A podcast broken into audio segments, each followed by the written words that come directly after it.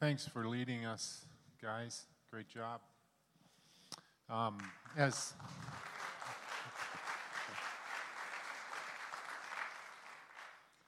as Jay alluded to earlier today, we have uh, Jesse and Elise with us, and Antwistle. And Jesse, sorry, I, I'm sure your bubble was blown when you came in and found out all this wasn't for you. but anyway, Jesse and Elise, we've prayed for Elise for decades. And she's the daughter of Todd and Sally, and now God has just really been tugging on their heart um, to uh, be a part of sharing the gospel in a Muslim country. So they've, uh, they've just really felt God calling them to Iraq. And so that's their plan this fall, and uh, I'll let them take it from here.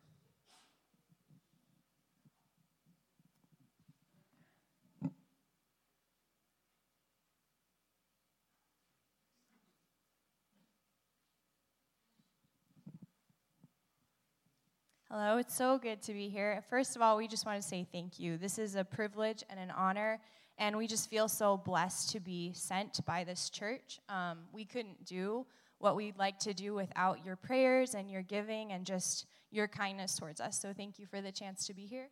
Um, I just wanted to share a little bit from a week that I actually spent in northern Iraq, and um, we got the chance to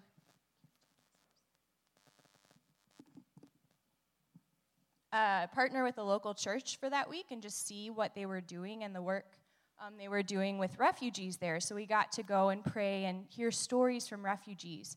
And it was just amazing to hear what God was doing there and just the incredible openness to the gospel. The church was saying, um, we need more people to disciple the people that want to be discipled. It's just incredible. And one day we're driving back, and I um, looked out the window, and this is the picture that I saw these white fields. And God um, just brought into my mind this verse from John 4 that says, Do, not, do you not say, There are yet four months, then comes the harvest? Look, I tell you, lift up your eyes and see that the fields are white for harvest. Already the one who reaps is receiving wages and gathering fruit for eternal life, so that the sower and reaper may rejoice together. And just seeing that picture and just hearing of this openness got us so excited. And now we're hearing the same thing in Southern Iraq just incredible openness to the gospel. And Jesse's going to get to tell you more about Iraq and just God's greater vision. Oh, and can you click it? We also have a new picture that we'll have outside for you, too. Thanks, Starling. Um, so, yeah, we are going to southern Iraq. We're going to be going to Basra, um, which is a city of a little over 2 million people, and it's the largest city in southern Iraq. And we are really, really excited for uh, what's going to be going on there. So, we'll just start off talking a little bit about what we're going to be doing there. Um, so, it's 2 million, uh, nearly all Muslim. In all of southern Iraq, there's 12 and a half million people. So this is kind of a big picture, um, but of course, we're going to be primarily working in Basra.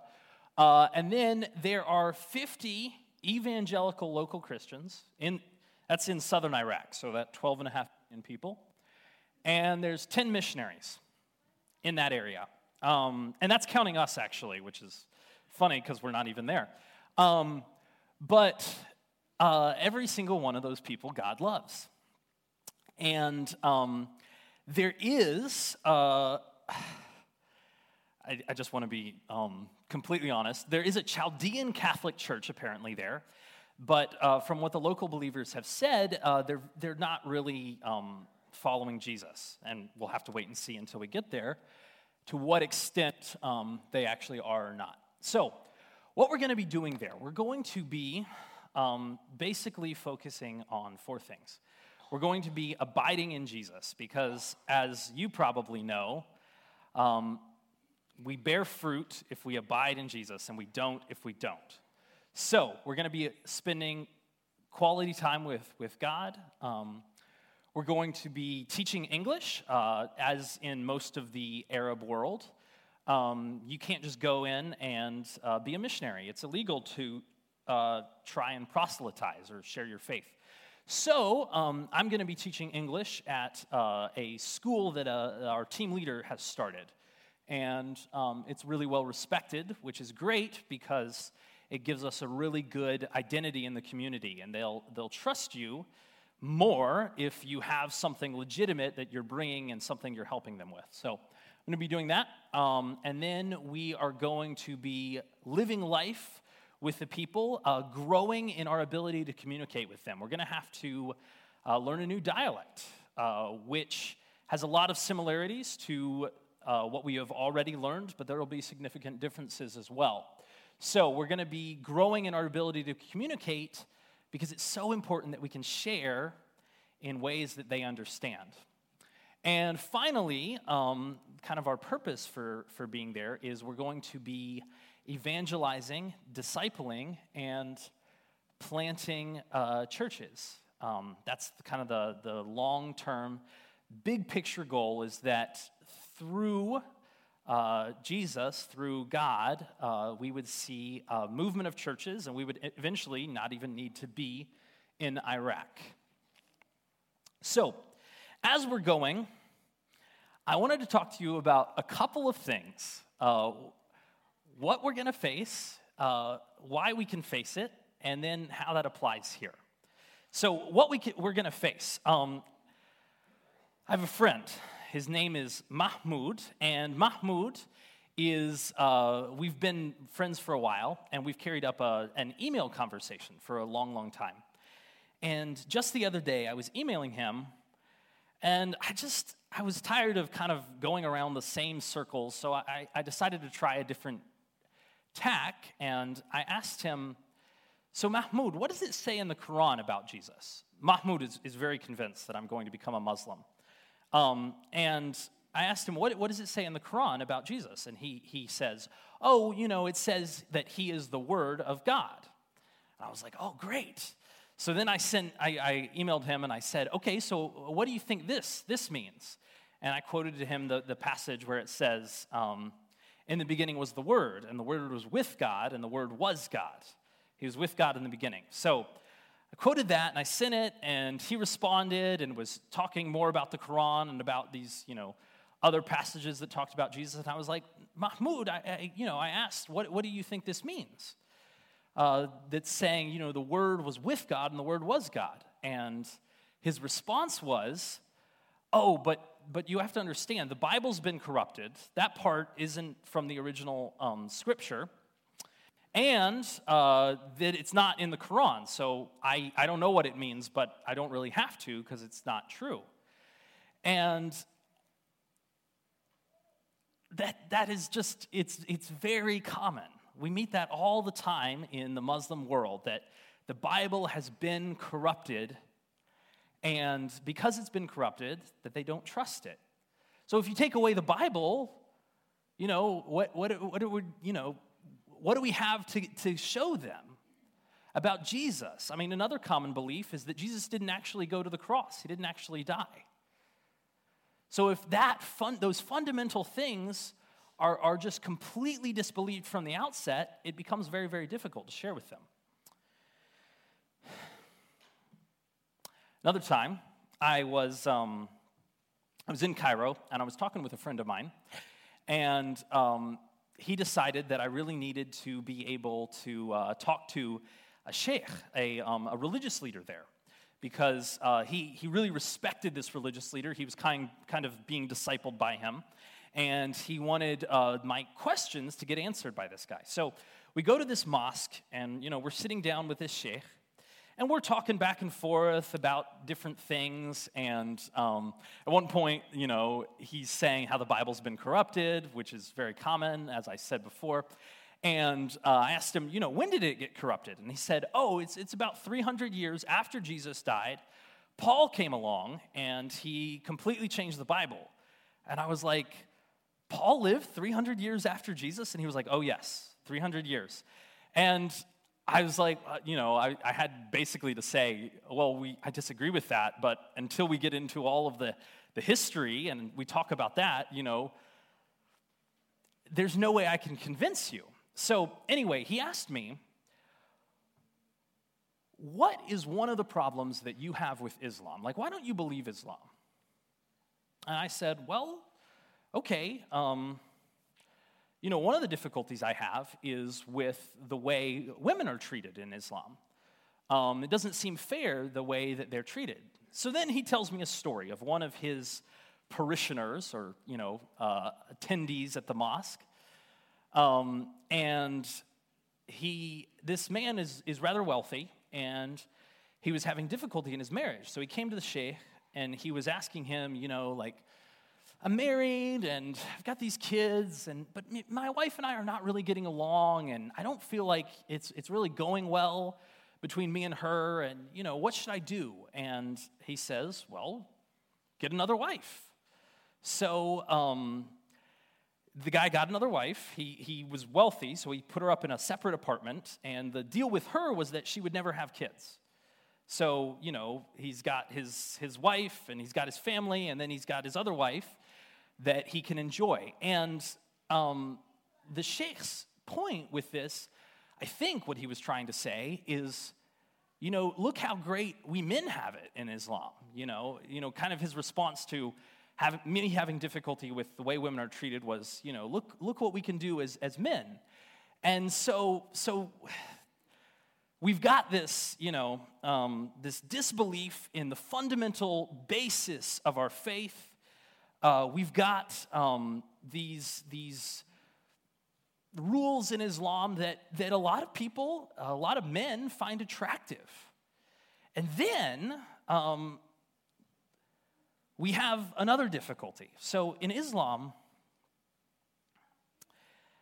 the worst sin you can commit is to convert, because if you convert, you're saying that not only is um, am I uh, dishonorable, you know, am I I'm bringing dishonor on myself, bringing shame on myself because I'm accepting this new religion, I'm changing my belief, but you are also bringing dishonor on your whole family because um, it's saying that they were not good enough people for them to raise you correctly so that you would you know continue to follow the truth and uh, so so that's like the worst sin you can commit is to convert to another religion so what will often happen is that if someone converts then the family if, if it's not the whole family that comes along with them, the family, in response to that, has to show that they're honorable people.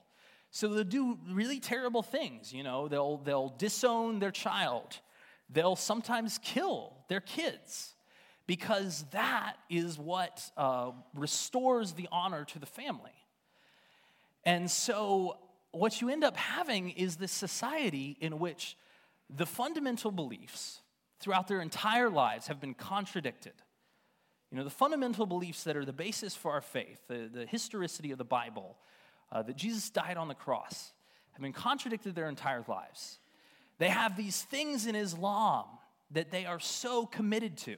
And if they were ever to change their religion, they could face really serious persecution. So you look at that and you think, like, what, what hope is there? But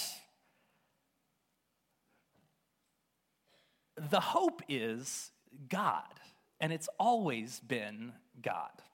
So, um, as I was thinking about Sharon today, the verse came to mind uh, For the Son of Man came not to be served, but to serve, and to give his life as a ransom for many. And you might ask, you know, what does that, what, what is attractive about that to a Muslim?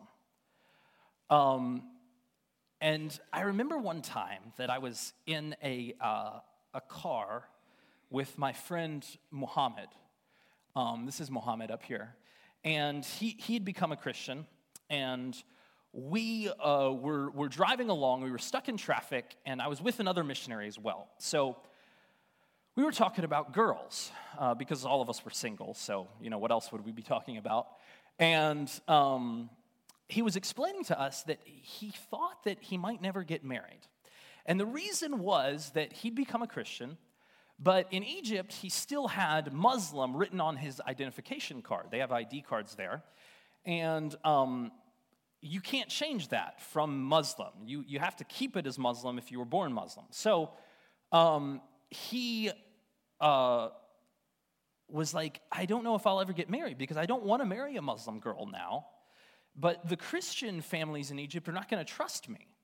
They're not going to trust me because uh, I, I, you know, it says Muslim on my ID card, and they're not going to trust that I have actually, you know, changed my faith. Um, and so there's a good chance that I'll never, you know, meet someone that I'll be able to marry.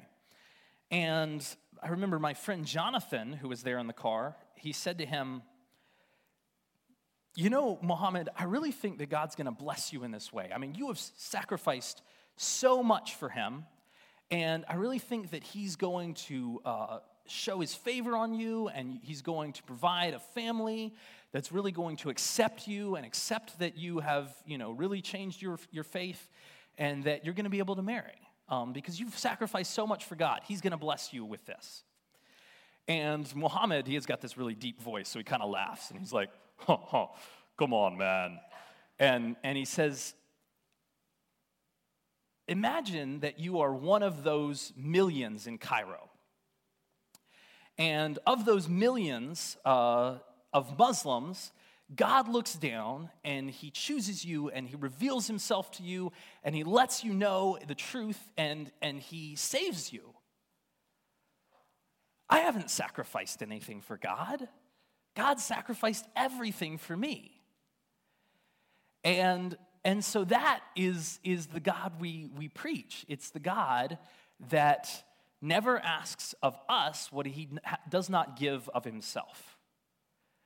And that's attractive to have someone to follow, to have God Himself to follow as you might suffer, as you might go through these difficulties.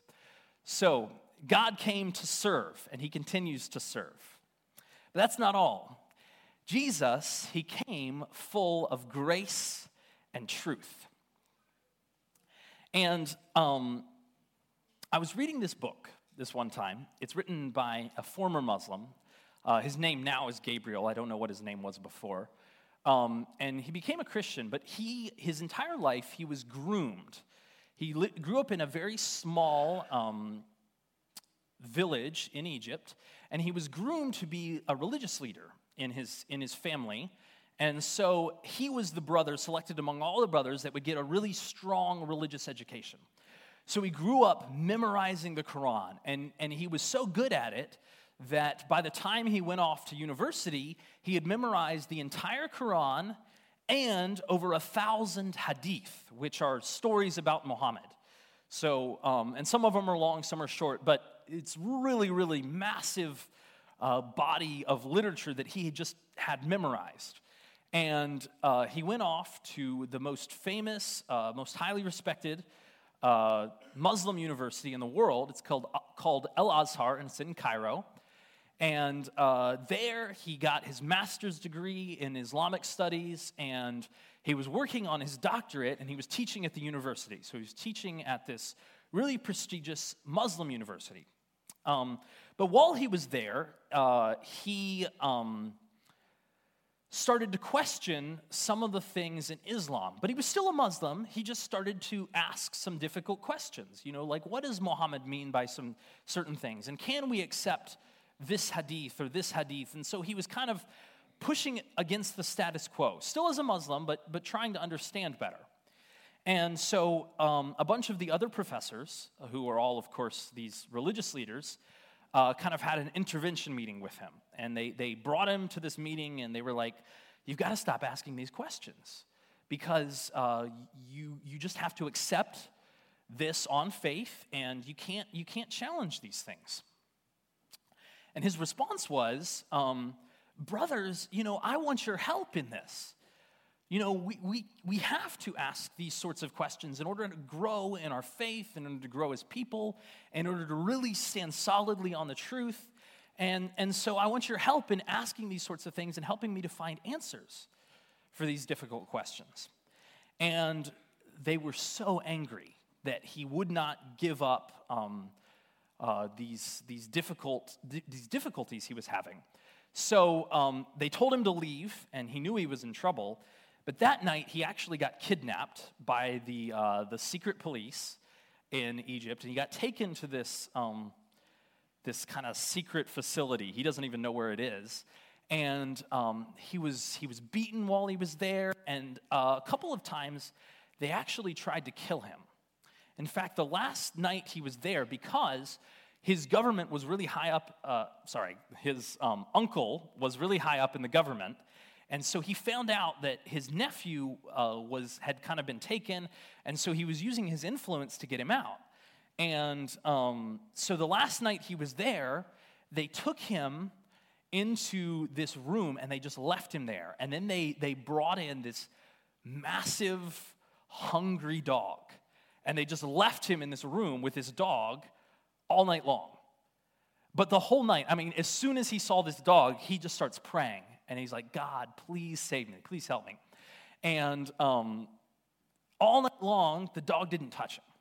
So um, he managed to get out the next day. They, they let him go, and he was living at home with his family, and he was really, really depressed. Um, because, I mean, he was no longer a Muslim. He'd given up on that after the way he'd been treated but he didn't know what else there was, and, and he just didn't know what to believe. And he knew, but he knew there was a God because of, of how he had survived these incredibly difficult circumstances that he should have died in, um, in this, this really horrible place.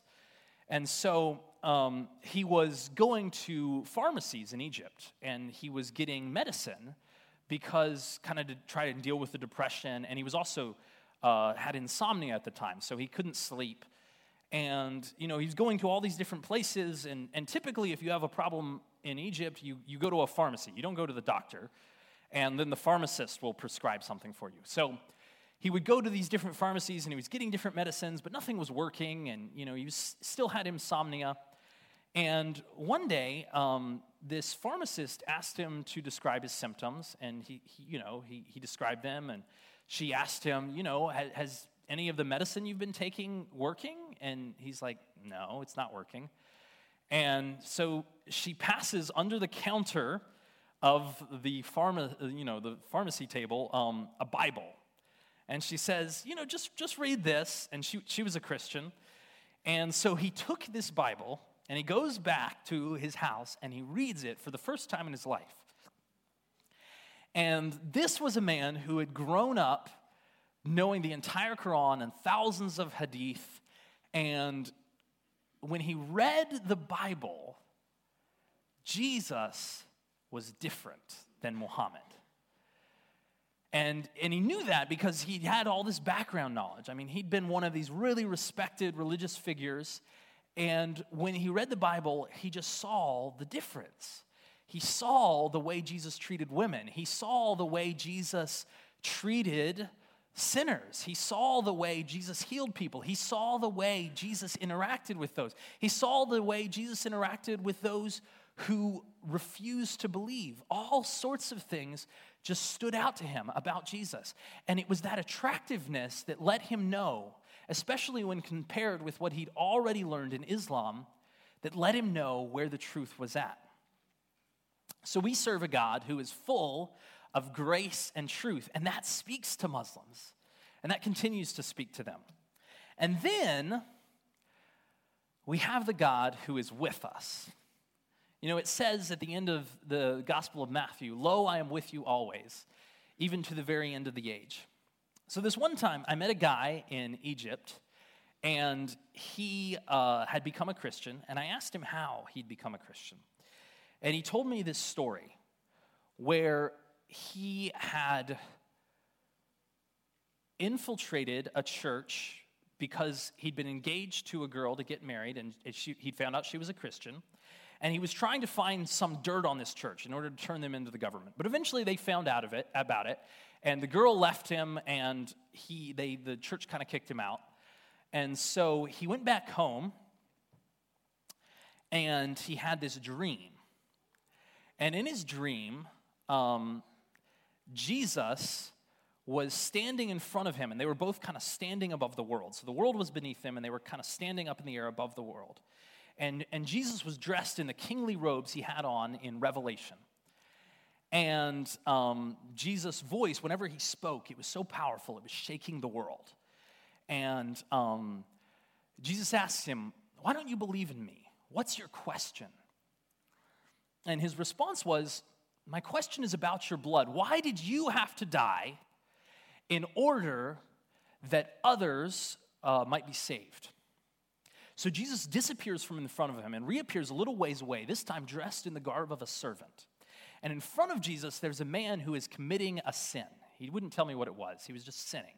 And Jesus starts to plead with him to stop, to stop sinning. But the man can't hear him, he's not listening. And so Jesus starts to yell and to cry. And this man is just continuing to sin. And then Jesus, as he's screaming and crying to this man, he reaches down and he hurts his own hand and he falls to his knees. And he reaches out with his blood filled palm and he touches this man who's sinning. And immediately the man turns around and is transformed and he, he leaves his sin. And then Jesus reaches down and he washes off his hands and his face in the pool of blood and tears at his feet. And then he stands up and he looks up to heaven and he laughs. And his laugh is like shaking the world, it's powerful. And then the scene repeats itself. So Jesus is once again in the garb of the servant. But this time, instead of one man, it's millions of men, women, and children all around him. And they're all sinning, and Jesus does the exact same thing. You know, he, he, he starts to plead with them to stop sinning. They won't.